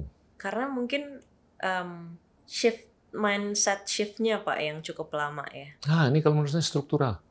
Karena Sistem pendanaan di Indonesia hmm, itu Anda kalau naruh duit di bank hmm, nggak lebih dari 12 bulan kan time deposit. hmm, Jadi mau nggak mau pinjamannya juga Hmm. nggak bisa terlalu lama. hmm, Tapi kalau di negara-negara lain di dunia usaha tuh mereka mau pinjam 20-30 tahun bisa. Di sini Iya. untuk bangun rumah boleh lah 10 tahun gitu kan. Nah, Nah itu nyambung hmm, dengan kewirausahaan. Kalau Hmm. wirausaha itu mau usaha, mereka kan harus ngambil resiko. Makanya saya berapa kali ngomong saya nggak terlalu sepakat dengan istilah fail fast. hmm, Fail fast itu justru menjebak kita untuk berpikir jangka pendek. hmm, Fail long, fail late hmm, itu justru memaksa kita untuk berpikir jangka panjang. Hmm. Iya kan? Saya pengen kita tuh lebih berpikir untuk mencari solusi jangka panjang Hmm. daripada jangka pendek. Right, Nah, right, right. Kalau itu dipaksa, terus pendanaannya juga durasinya jangka panjang, Hmm. yang menurut saya sangat struktural, Hmm. nggak ada alasan kita nggak bisa membuahkan perusahaan-perusahaan gede yang Hmm. triliunan dolar nilainya. Ya, karena kayak BUMN dan government semua kan pendek-pendek ya pak. Jadi kalau misalnya saya waktu waktu eh jadi ngomongin Nadim nih, saya sempat challenge dia pak. Tapi gimana ya? Saya saya juga kita Pertanyaan tuh saya, terjebak dengan siklus lima tahun. betul. Pertanyaan kan? saya ke ke dia gitu pak, kayak lu cuman punya waktu lima tahun gitu kan. Hmm. Orang tuh selalu ya saya juga kan di BUMN jadi ngelihat ya eh, kayak mereka punya strategi ya pendek-pendek gitu Iya. nggak mikirin 2045 kita mau ke mana baru di chunk kecil-kecil gitu kan Iya. Gini loh, sulit untuk kita bisa proaktif ngobrol mengenai perubahan iklim. hmm. Karena perubahan iklim tuh requires 20, 30, 40, 50 tahun. Jadi policy atau kebijakan dan kewirausahaan dan segalanya tuh harus Hmm. jangka panjang. Hmm. Tapi siapa yang mau mikir? Hmm. 40 tahun gua aja lagi nyari makanan untuk 6 bulan ke depan. iya kan? iya benar Dan gimana gue bisa kepilih lagi betul tahun betul depan atau lima tahun lagi atau apa? Iya. Susah. Tapi kalau di negara-negara lain yang institusi politiknya itu dominan, Hmm. nggak adanya fragmentasi seperti yang kita lihat Hmm. di sini atau di beberapa negara berkembang lainnya, itu lebih gampang untuk mereka berpikir untuk Hmm. 50 tahun ke depan. yes yes jadi itu mungkin dari sisi Pak Gita ngomongin dari sisi politik ya tapi Nggak, nggak dari politik, dari, Dari- pendanaan kok. oh iya dari tadi dari pendanaan Kita nggak mau ngomong politik di sini. Tapi saya juga ngelihat dari sisi di bawah ya Pak ya, Hmm. orang-orang yang mengeksekusi gitu ya. Memang belum nyampe gitu Pak pemikiran yang kayak di sana, di sini gitu Pak. Jadi contohnya kita deh Pak jadi startup, emang saya mau didanain sama China or you name it lah ya, Singapore, China. Gitu I'm kan. okay. Nah, I'm okay with tapi kayak minta sama orang di sini itu Susah. belum nyampe gitu loh Pak. belum nyampe karena dia nggak ada duitnya. Satu. Kalaupun ada juga, eh harus balik nih dalam dua tahun. Iya. Iya Nah, kan? Tapi kalau yang dari luar kan siklusnya tujuh tahun, Betul. bisa lebih panjang lagi kan? betul. Dan Itu kendala yang sistemik. yes. Dan mikirnya juga soalnya em, apa ya? Saya ceritain sedikit ya. Eh, kita di venture capital, eh, corporate venture capital, we just think about eh, sinergi sekarang apa Hmm. yang bisa dilakukan. Bukan oke ini daripada kita di disrupt ya, mendingan kita ikut mereka gitu kan. Kayak Bu Nuni kan juga selalu bilang gitu kan. Mendingan kita ride the wave gitu kan, Pak. Iya kan? Gak usah ngomongin yang sekarang nih. Ini ini buat future nih sebenarnya gitu. Iya. Jadi udah ikut aja ke situ daripada ntar kita dimatiin gitu. Iya. Nah, itu kan hal yang yang menurut saya dieksekusi di sini juga masih masih belum visioner gitu, Pak. I'm, I'm okay with that. Itu kan agilitas yang dibutuhkan untuk bisa survive. Tapi Hmm. bukan berarti kita nggak bisa berpikir jangka panjang. Mm-mm. Hmm. Iya kan? Ya, Yes. saya saya melihat banyak techpreneur atau entrepreneur tuh terbelenggu Hmm. dengan short termism. Iya, iya. Bukan karena mereka nggak punya kapasitas berpikir long term, Hmm. tapi mereka terbelenggu Hmm. dan fulus. Hmm. Itu yang paling struktural, ya kan? Iya, Kalau di Amerika likuiditasnya triliunan dolar iya, iya. dan mereka tuh fund manager yang long, fund Hmm. manager yang VC ataupun yang PE, mereka siklusnya tujuh tahunan. Ada yang bisa siklus 20-30 tahun. Apalagi sekarang suruh nyari tesis-tesis yang kalau bisa yang keren. Nggak usah untung, yang penting keren. Hmm. Iya kan? Hmm. Di sini mana ada pengelola dana cari yang keren, nggak usah untung. Iya kan? Iya. Orang tua aja yang tadi di Medan tuh kan pokoknya harus balik modal. Iya, iya. Nah itu Benar, benar. menurut saya itu sistemik. Iya, iya, iya. Nah itu ya kalau bisa diterapkan tuh di anak-anak muda yang belajar di Binar gimana untuk mereka bisa berpikir secara long term, Hmm, ya kan? ya. Oke, tadi kan robotics, kedua artificial intelligence, Hmm. tiga genome sequencing. Do you have any views mengenai genome sequencing? Tadi kan kita udah ngobrol nih social dilemma, gimana psikologi orang bisa direkayasa atau dimanipulasi. Yes. Artificial intelligence kan intinya bisa merekayasa otak. Hmm, Apakah itu augmentasi atau alterasi kan? hmm. Kalau genome sequencing kan intinya merekayasa genetika kita. Hmm. Gimana tuh kalau dikombinasi antara pemberdayaan artificial intelligence dengan pemberdayaan genetics? Hmm. Bangsa kita bisa lebih keren kan? Tergantung nanti siap apa enggaknya sih Pak, sebenarnya. Iya. Again, pasti nggak bakalan siap. Jawabannya pasti nggak bakalan siap. Iya. Again, pasti kita harus kepentok dulu, baru kita siap gitu. Oke, jadi resiko keplesetnya tuh besar. Pasti ada. Ada, tapi besar nggak? Buat saya sih ngelihatnya cukup besar sih Pak. Setelah melihat, em, ya setelah melihat turun ke bawah ya Pak ya, kayak gak usah jauh-jauh ke sana ya Pak, kita ngomongin digital transformation di Hmm. corporate ya Pak. Iya. Itu em, I've been very struggling doing these things gitu ya. Apa kendalanya? Cerita deh. Kendalanya, em, waktu pertama kali saya masuk ke banking lah ya, untuk eh, mencoba untuk eh, mentransform gitu ya. Em, bahasa kita beda. Tadi sistemik juga gitu ya Hmm. Pak. Kayak, oke kita eh, kita mau invest di teknologi tahun depan udah balik modal ya gitu. Iya kan Pak. Itu kan itu kan em, Bisa. Iya itu kan jadi ngobrolnya tuh juga Susah, bahasanya beda gitu nggak nyambung gitu. Ya, sekarang udah mulai mereka mencoba nyambung tapi masih butuh proses gitu. Iya. Dan ditagih Apalagi- lagi. Iya, apalagi yang namanya perubahan orang selalu kan resist dulu kan pak Iya. untuk berubah gitu. Jadi itu itu challenge-nya cukup besar dan um, digital transformation tuh gini lucunya sekarang ya pak di atas Ya. itu bilang bawahnya suruh berubah gitu. Tapi atasnya juga nggak mau berubah gitu sometimes gitu pak. Don't worry, I have many friends kayak begitu. Jadi sesimpel ya, em, ya di atas selalu bilang kayak bantuin tim saya buat kasih training untuk transform segala macam. Di saat di bawahnya udah mau berinovasi, di atasnya karena sistemnya masih seperti itu menutup inovasinya mereka gitu kan. Iya. Jadi ini kayak ada gap gitu. Nah itu satu hal. Terus em, ya hal lain sebenarnya juga em, apa ya digital transformation ini orang-orang nunggu sampai kepentok dulu gitu dia baru baru mau melek. Oke, let me ask you this. Kesuksesan transformasi digital lah, Ya. itu sangat berkorelasi nggak sih dengan keterbukaannya seorang pemimpin? Hmm. Kalau saya bilang sih sangat ya Pak. Sangat. Being, being 70%? vulnerable lah ya. Gitu ya. 70%, 60%, 80%, 90%, 100%? Kalau saya 100%. Iya, 100%. Saya percaya banget. tuh.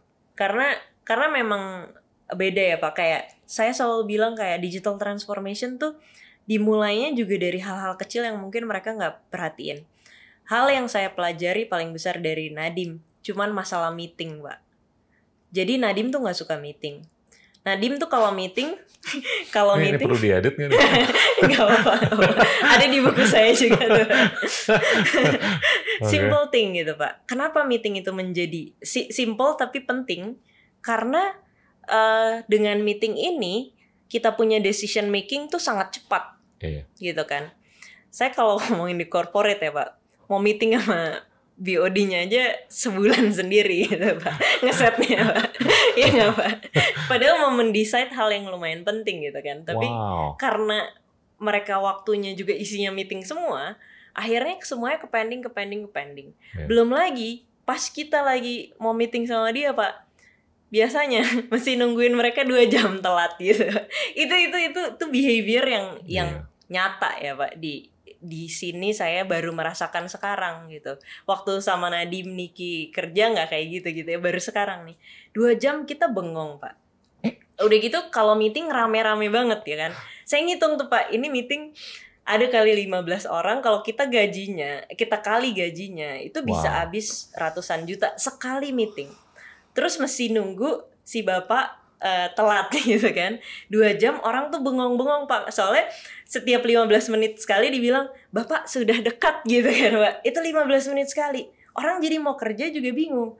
Nah we kita kita waste so much money on that gitu. Iya. tanpa orang sadari gitu. Hmm. dan bukan cuma masalah meetingnya tapi decision making prosesnya itu Iya. tadi. Nadim tuh ngajarin saya dulu kalau meeting udah kita perlu decide something ayo kita duduk berdua. Kalau kita butuh orang yang kita perlu tanya lebih lanjut kita telepon aja orangnya atau kita panggil aja orangnya gitu. Karena orang tidak sibuk meeting jadi kapan pun kita reachable. Iya. gitu. Sesimpel itu sebenarnya yang saya lumayan shock culture waktu saya masuk corporate gitu dan BUMN gitu. Itu itu hal-hal yang kecil kayak gitu ya. Kayaknya dan setahun lagi kalau kita ngobrol, Anda nadanya bakal kayak BUMN.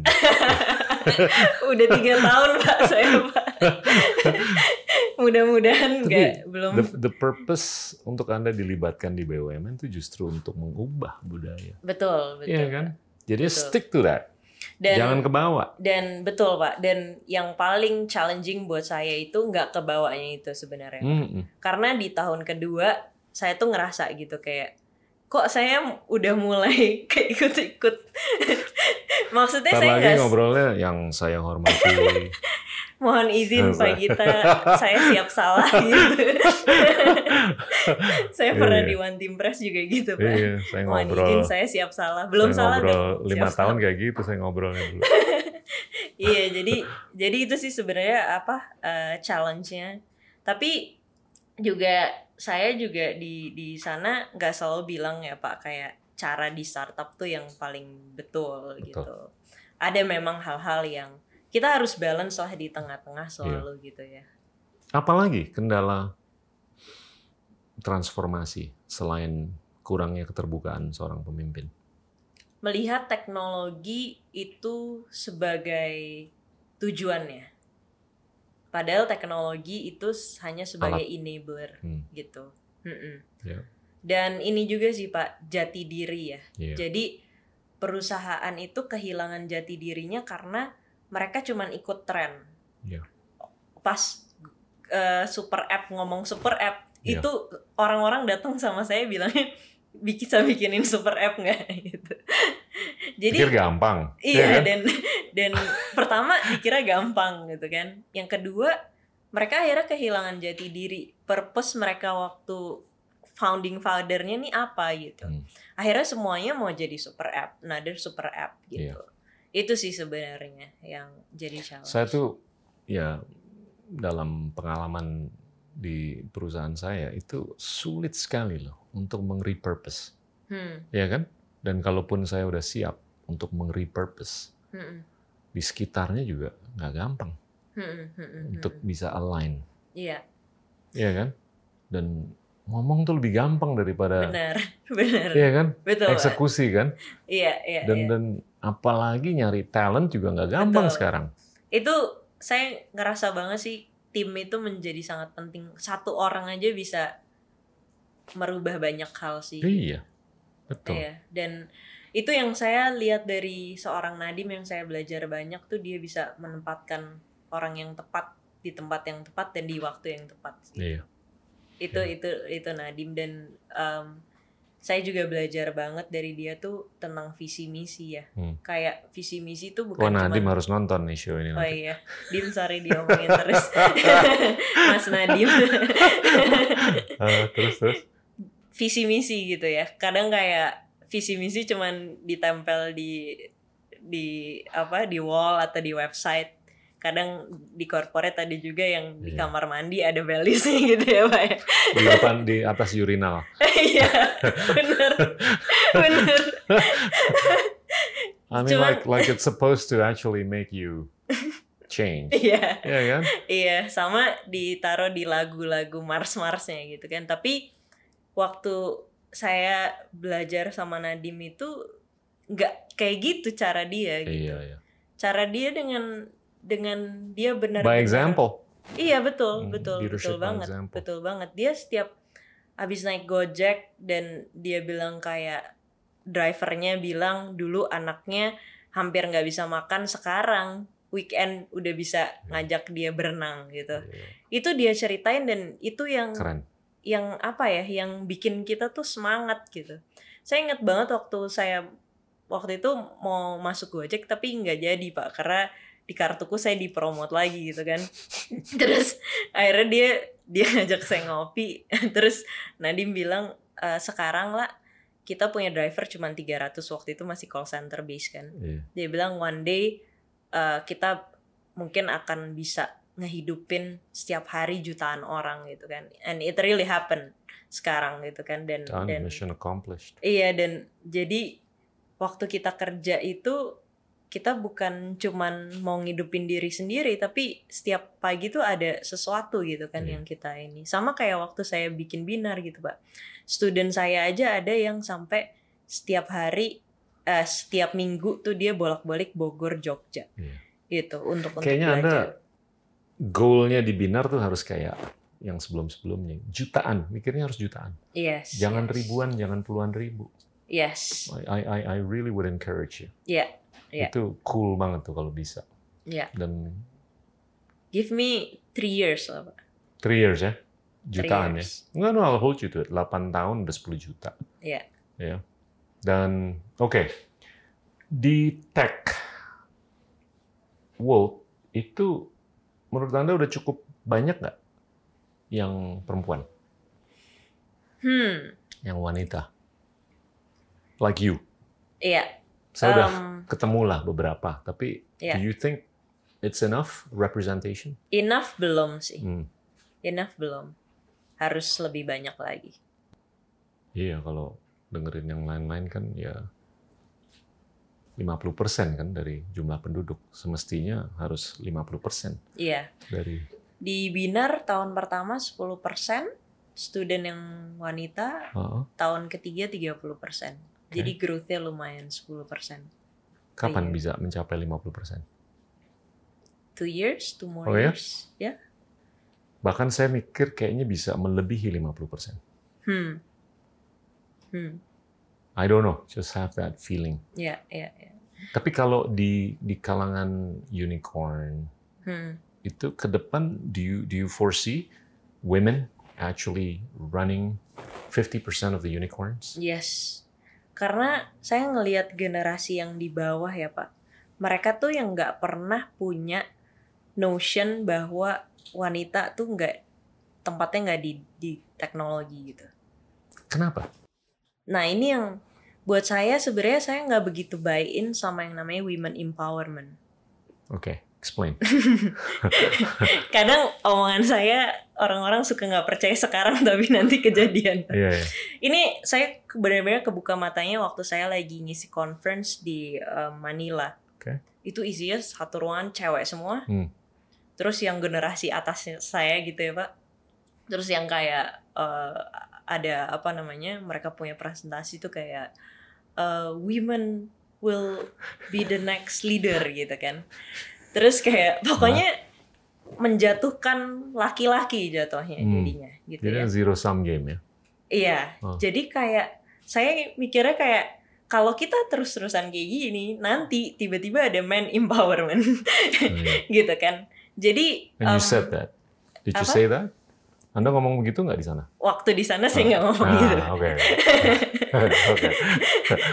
Terus? Itu ya jadi jadi terlalu inilah ya. Jadi dan dan buat saya juga semakin kita bikin kayak women empowerment atau kayak mengkotakkan gitu.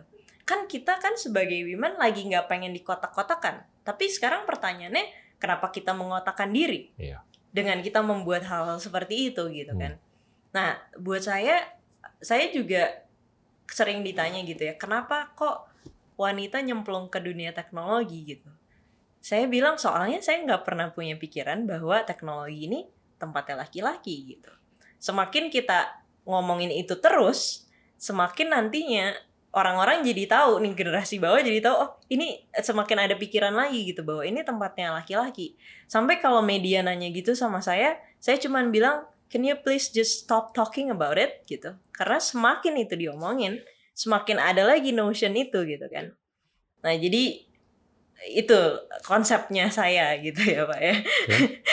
jadi saya di sini cuman jadi semacam kayak role model lah ya buat wanita-wanita yang ada di luar sana. Saya nggak perlu ngomongin kayak women come to binar gitu, tapi dengan present saya, mereka otomatis sudah sudah mau berani yeah. masuk gitu. Itu aja you, gitu. You don't need to declare. You don't need to. Yes. Yeah, just your presence in yes. itself, ha -ha. ya kan? Udah menjadi magnet. Yes, betul. Mereka cuma ngelihat kok dia bisa ya di situ. Berarti yeah. saya juga bisa. Itu yeah. aja sih sebenarnya yang diperlukan orang-orang. Jadi stop hmm. kita ngotakin wanita gitu ya. Ngotakin diri kita sendiri hmm. nih sebagai wanita. Karena semuanya yeah. semua itu ada di dalam pikiran kita sebenarnya gitu. Yeah. Saya dulu masuk ke tempatnya katanya tempatnya laki-laki, tapi saya nggak punya pemikiran itu jadi bisa-bisa aja gitu. Yeah. nggak pernah didiskriminasikan juga gitu nggak pernah gimana-gimana nggak pernah ngerasa yeah. gimana-gimana gitu. Tapi you know this feel better than most. Mungkin nggak sih dalam lima tahun ke depan tuh setengah dari unicorn yang ada di Indonesia tuh dipimpin atau di found oleh cewek? Why not? Oke okay, why not kan? Tapi realistic? Berapa tahun, Pak? Lima. Lima tahun. Kalau lima tahun, 50% mungkin belum nyampe ya? Sepuluh? Hmm, sepuluh tahun, um, 15 mungkin ya, Pak? 15 tahun. Di saat generasi Z Oke, ini 15 udah bisa tahun kan sana. 2035 ya. Udah ada berapa unicorn di Indonesia? Um, I think more than 20. Too low. Iya. Yeah, kalau like, menurut saya sih, ya kalau bisa kenapa nggak 50? Gitu. Yes, 50. Iya kan? Karena kan semakin lama kan growth-nya kan semakin cepat. Iya. Dan gede loh nih pasarnya. Hmm. Dan oke, okay, kita ngomong apa sih yang belum terdisrupsi di Indonesia? Marketplace udah. Hmm. Ride sharing udah, transportasi udah. Hmm travel udah apa yang perlu dan belum terdisrupsi dengan digitalisasi? Hmm, energi. Oke, okay. I like that. Mm -hmm. Ya kan? Apa, Itu apalagi kalau bisa ya. menjurus ke sustainable, mm -mm. terus renewable energy. Um, apa lagi ya? I like Education. Real estate. Education juga belum pak. Udah ada lah ya nggak usah ngomong nama lah. Nah, ya kan? Kalau menurut saya real estate hmm. belum terdisrupsi. Di Amerika udah ada kan beberapa disrupt, uh, disruptors. Hmm. banyak yang belum punya rumah di Indonesia. Ya ya ya. Kadang saya juga mikir gitu sih pak. Di kompleks saya tuh kayak rumah banyak banget yang kosong tapi orang juga banyak banget yang nggak bisa beli rumah gitu ya. It's it's agak timpang kan, mm -mm. ya kan? Dan itu kalau menurut saya ripe untuk didisrupsi. Hmm. Terus interseksi antara kesehatan dan keuangan, asuransi, ya. itu belum perlu didisrupsi. Iya, karena saya ngerasa juga kayak di dunia pendidikan ya Pak. Kalau kita mikirin sekarang satu dari empat anak di Indonesia kan masih stunting dan sebenarnya education itu relate banget sama gizi kan hmm. gimana dia mau berpikir kalau gizinya tuh kurang gitu iya. itu juga yang itu itu PR kita juga sih iya.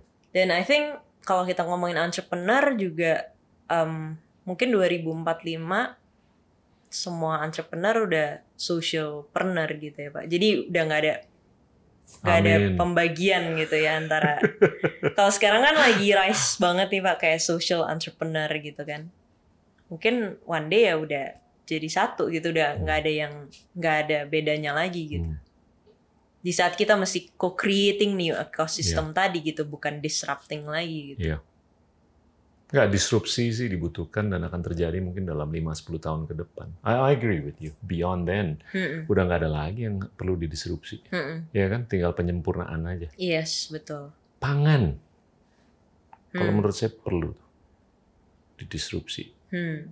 Bukan hanya di hilirnya aja, agar Hmm. ada price discovery yang cengli lah Hmm. untuk konsumen kan, tapi di hulunya juga agar produksi itu juga Hmm. bisa lebih produktif. Di Singapura udah mulai pangan sih.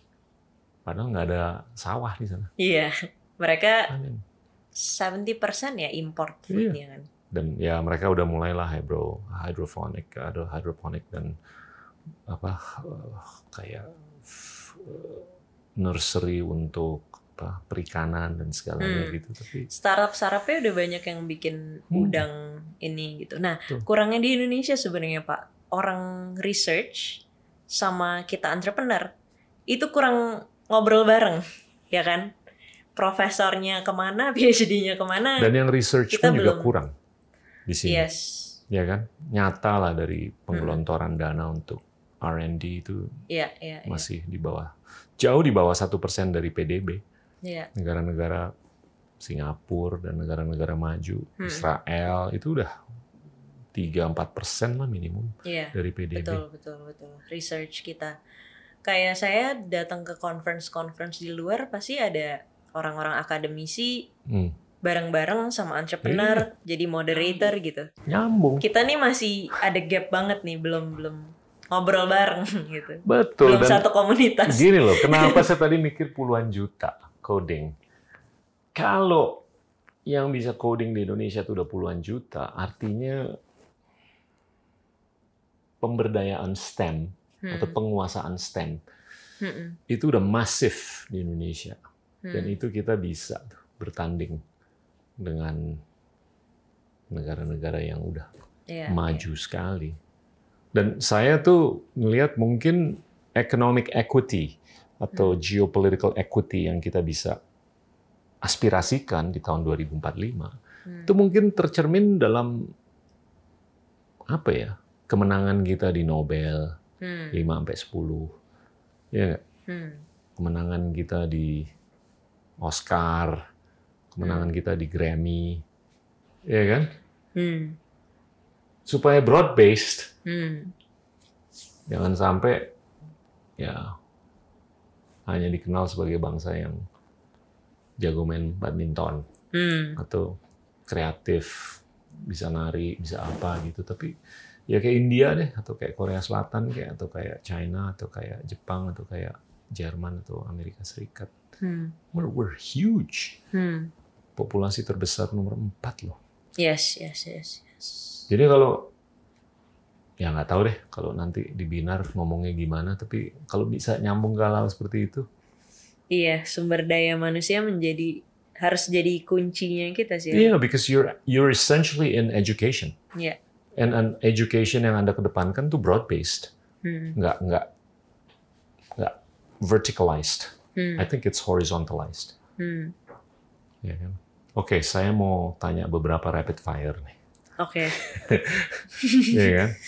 Kalau menurut Anda triliuner Hmm, di kemudian hari itu bakal di bisnis apa?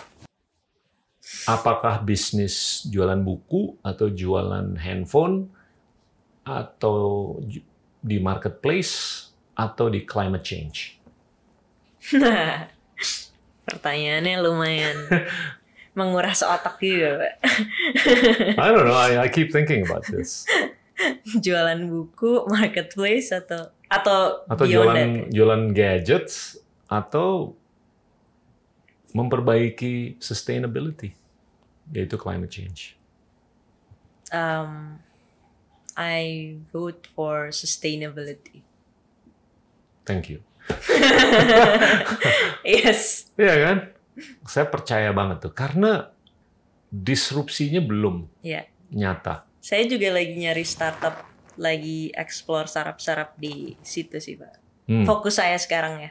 Saya kan udah jadi angel kan dari umur 25 tahun tapi sekarang kayak ganti fokusnya ke SDG lah Hmm. gitu karena mungkin sekarang belum banyak diomongin orang tapi pasti akan ke sana. Tahun 2045 kita udah menang berapa Nobel? Berapa ya? I don't know, pick a number. Lagi lagi mikir prosesnya ke sana. Nobel. Um, five? Oke, I'd go with 10. Oke. Saya agak-agak pesimistik ya jadinya, Pak. Kalau kalau Anda bisa didik 10 juta orang dalam 8 tahun, kenapa nggak bisa? Hmm. Karena itu korelasinya banyak loh ke scientific discoveries. Ya, ya. Kalau kalau yang lulus dari Binar Academy udah 10 juta dalam 8 tahun, percaya sama saya. Hmm. Itu korelasinya it's a Iya. lot broader than you think. Iya, iya, iya. Iya kan? The Agree, number of agree. physicists, the number of I don't know, astronomers, the number of Iya. bio biologist atau Hmm. molecular biologist atau geneticist Hmm. itu karena nyambung semua tuh. Karena kalau udah 10 juta udah lulus dari Binar Academy dalam 8 tahun, itu artinya STEM tuh it's like Hmm. it's a cool thing. Iya, iya, iya, iya, iya. Oke, yang ketiga, porsi atau proporsi antara social science dibanding empirical science tahun 2045 untuk S1 di Indonesia. 30 70. Really? Ya. Oke, I'll go with 50-50. Oke. Saya agak-agak ini nih. Pengen aja. empirical science itu lebih lebih keren. Nggak ada alasan. Iya, iya, iya. Oke, yang terakhir. How many women presidents in the next 25 years? Di Indonesia, Pak. Iyalah, masa di negara lain. Berarti berapa tahun lagi ya? 25 tahun, 25 5 tahun siklus. ya. 5 siklus. One or two. Oke, konsisten dengan jawaban-jawaban sebelumnya. Iya. Did I miss anything? Apa? Apa ya, Pak? Em, We're at the end of the session, but if you want to say anything, tahu my end game. huh, Lagi what's your end game? Where do you see yourself in 2045? Anda udah umur 57. Step pertama ini kan Indonesia ya, Pak. Education di Indonesia. Step kedua sebenarnya saya tuh pengen banget em, ada di ada di belahan dunia yang sangat membutuhkan hal yang sama gitu. Artinya? Em, maksudnya di education gitu Oke. ya. Mm. Dan saya tinggal di sana karena saya pengen jadi citizen of the world lah gitu ya, bukan cuman Indonesia aja gitu. Yang terakhir pengen jadi mong sih pak. I can see that. Iya. You know, I just I gave a speech about global citizenship. hmm. Define global citizenship. Where people um, kayak nggak nggak nggak nggak nggak ada batasan. I know that, tapi Iya. what what would it take untuk kita semua itu bisa jadi global citizen? Hmm. Karena kendalanya ada, ya kan? Hmm. Menurut anda kendalanya apa? Kendalanya dari Secara umum aja, what's stopping anyone from becoming a global citizen? sebenarnya kalau Pak Gita ngomong sistemik di saya mindset jatuhnya gitu ya Pak ya. Karena karena ya kita sekarang masih satu di satu tempat di satu ada pembatasannya gitu kan ya. Iya. Bahkan dulu saya bilang saya cinta banget sama tanah air gitu ya Pak. Iya. Hidup saya untuk tanah Sekarang air. juga gitu masih dong. sekarang juga masih Hmm. tapi lebih broad lagi gitu. Karena saya mikir kayak em, di dunia ini nggak ada yang beda sebenarnya gitu. Maksudnya kita mau ada di negara mana kita mau beragama apa pun sebenarnya kita dari source yang sama kok gitu. Kenapa kita harus membeda-bedakan gitu kan? Dan semakin saya banyak keluar negeri maksudnya kayak Hmm. bukan yang kayak tempat-tempat bagus ya kayak Nepal contohnya gitu Iya. sebenarnya budayanya mengajarkan hal yang sama dengan budaya budaya religion-religion yang lain gitu. Nah sebenarnya dari situ ngelihat kayak ini kita tuh dari satu tempat tapi terus akhirnya kita mengotak-ngotakan diri sendiri gitu kan. Nah saya pengen suatu saat nanti kita bisa kembali di mana ya kita jadi satu gitu. Itu sih sebenarnya. Jadi ya end goalnya pengen jadi mong sih pak. Kayak just just live uh, apa ya not not a hap- happy life gitu tapi kayak ya hidup secukupnya um, Iya dan dan itu intinya berkorelasi dengan kesadaran dan pemikiran bahwa segalanya itu nggak baku, iya. Ya kan? iya. Jadi lebih gampang mengikhlaskan iya apa pun, iya kolesterol rendah dan lain-lain rendah, iya kan? iya iya iya That's monkish. iya sebenarnya di Mong kan juga kita suffer Oh, life is suffering Iya. tapi what makes us suffer Iya. is our desire betul, gitu kan so betul, waktu kita nggak punya desire ya betul. we will not suffer gitu kan. Betul. So ya hidup kayak mong gitu, cuman um, hidup seadanya dan yang pasti berdharma gitu kan ya, yang pasti kita serve others. I Ya. think that's enough for for the end of my life. Cool.